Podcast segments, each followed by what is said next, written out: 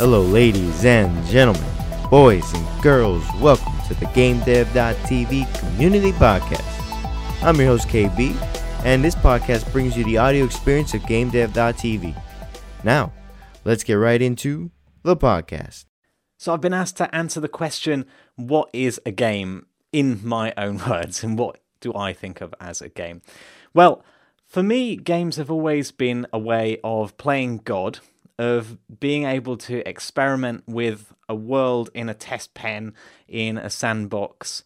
I've always loved physics games because I feel like they give so much richness and you get to really kind of dig in into how the world works, but without actually, you know, without all the complexities of the world. It's like a simplified version of the world that allows you to understand things better, to just enjoy some of the aspects of maths and physics in a really tactile way. So for me, games and gaming were always this fantastic application of maths and physics. Whenever I learnt anything new in maths or physics or programming, really, I was always thinking about, yeah, that's interesting how you could apply this to a game, really interestingly. Not so much wondering how to go out into the real world, but how to apply it into these virtual test beds. So that's why I really got into programming from such an early age. I was trying to develop games basically from when I was 14.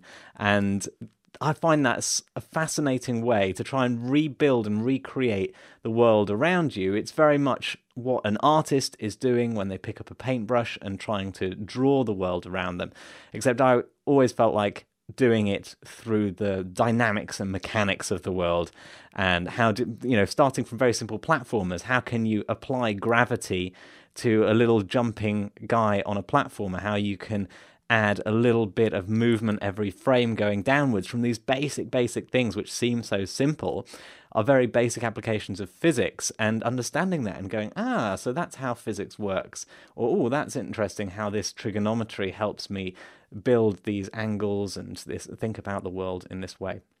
So to me, a game has always been, in summary, an exploration of the world, a way of recreating the world in this tiny little test environment, and a way, of, I guess, of playing God and manipulating the world's re- real rules in the computer. What is a game to me? To me, a game is play, but with some rules. So you're in the park kicking a ball around, you're just having fun. But the moment you go, hey, I'm going to set up a game, why don't we agree that we're both going to take turns to kick the ball at the tree over there, and you've got to kick it from behind this line, another rule, and you're not allowed to go outside of this area, so you know there's a limit to this game in space or time or both. And the person who kicks the ball and hits the tree the first to five, let's say. So we take it in turns, we kick the ball from behind the line. If you hit the tree, first to five wins the game. So it's playing around, but you've got an objective, you've got a goal, kick the ball into the tree. You've got some sort of score. How many times have I hit the tree? You've got some sort of notion of that. And you've got some finiteness in time or space. In this case, it's just in space. We're not allowed to uh, kick from anywhere in front of the line. So that's it, really. It's just play, but take your play, add an objective, add a marker for success, you know, like a, some sort of score, add some sort of limitation in time and or space, agree on the rules together, at least agree at the start. Maybe you don't agree during the game, maybe you end up in fisticuffs, but at the beginning you should agree on the rules and go at it and have fun and enjoy it. So pretty much as simple as that as far as I'm concerned for a game. Personally, the games that I've loved, um, massive and varied. So yeah, yesterday uh, I'm riding our electric unicycle in the garden with my daughter, and we're just both riding in the garden. And of course, the obvious thing to do after that is to go into a game of tag. So then it's suddenly a game. Now we already know the rules of that game of tag, so I've overlaid the, the, the fun, the play of just riding around the garden on this crazy electric one-wheeled device to a game of tag, which in itself has no boundary in time because you just keep playing until you're fed up. But it has a boundary in space because you have to come together, you touch each other. So it has that boundary. And then we just kind of keep going until you've finished. And, and it turned just messing around in the garden into a much more fun experience. So there's an example of turning play into a game. So hope that's fun for you, and I'll see you in our courses.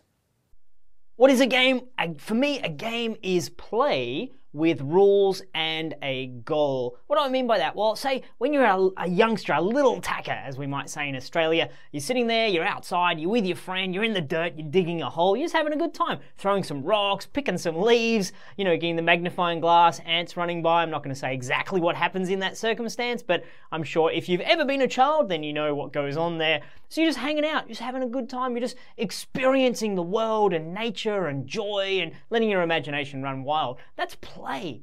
There's no rules to it, there's no guidelines to it, there's no winners, there's no losers.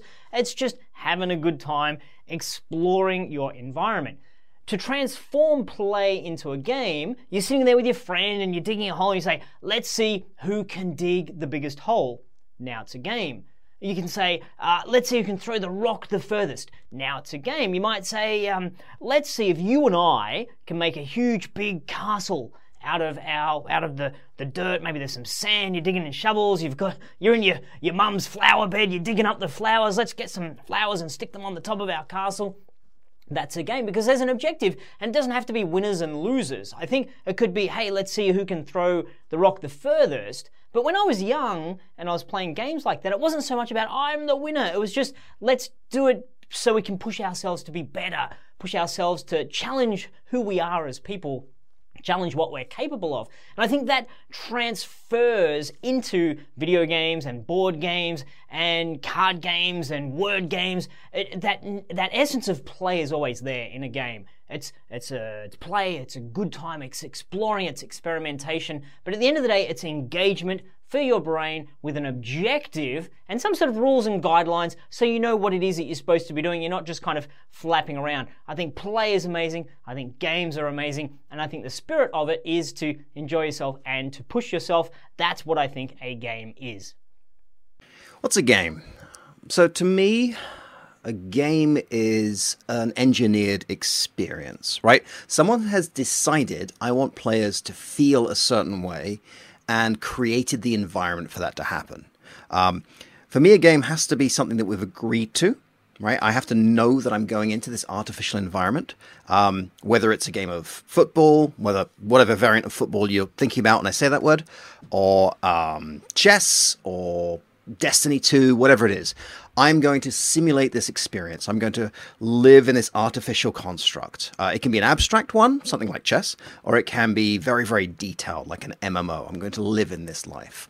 For me, a game is exactly that. It's an artificial world. It's a it's a created experience. It's an illusion that I've agreed to take part in.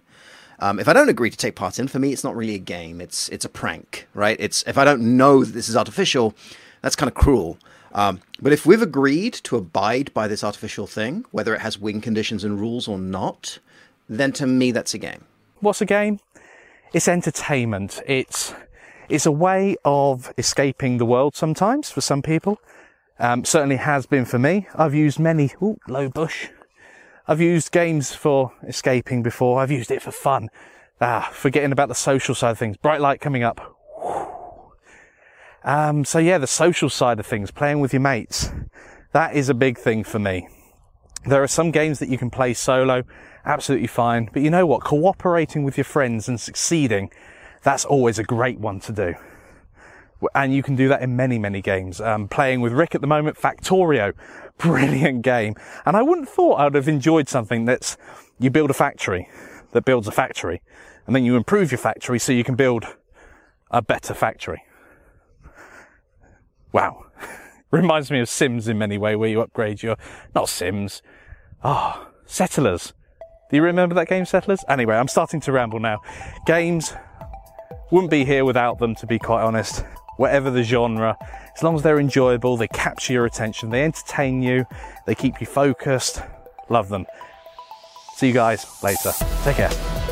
Well, that's it. Thanks for listening. You can find all GameDev.tv courses at courses.gamedev.tv slash courses or in the show notes with a 10% discount.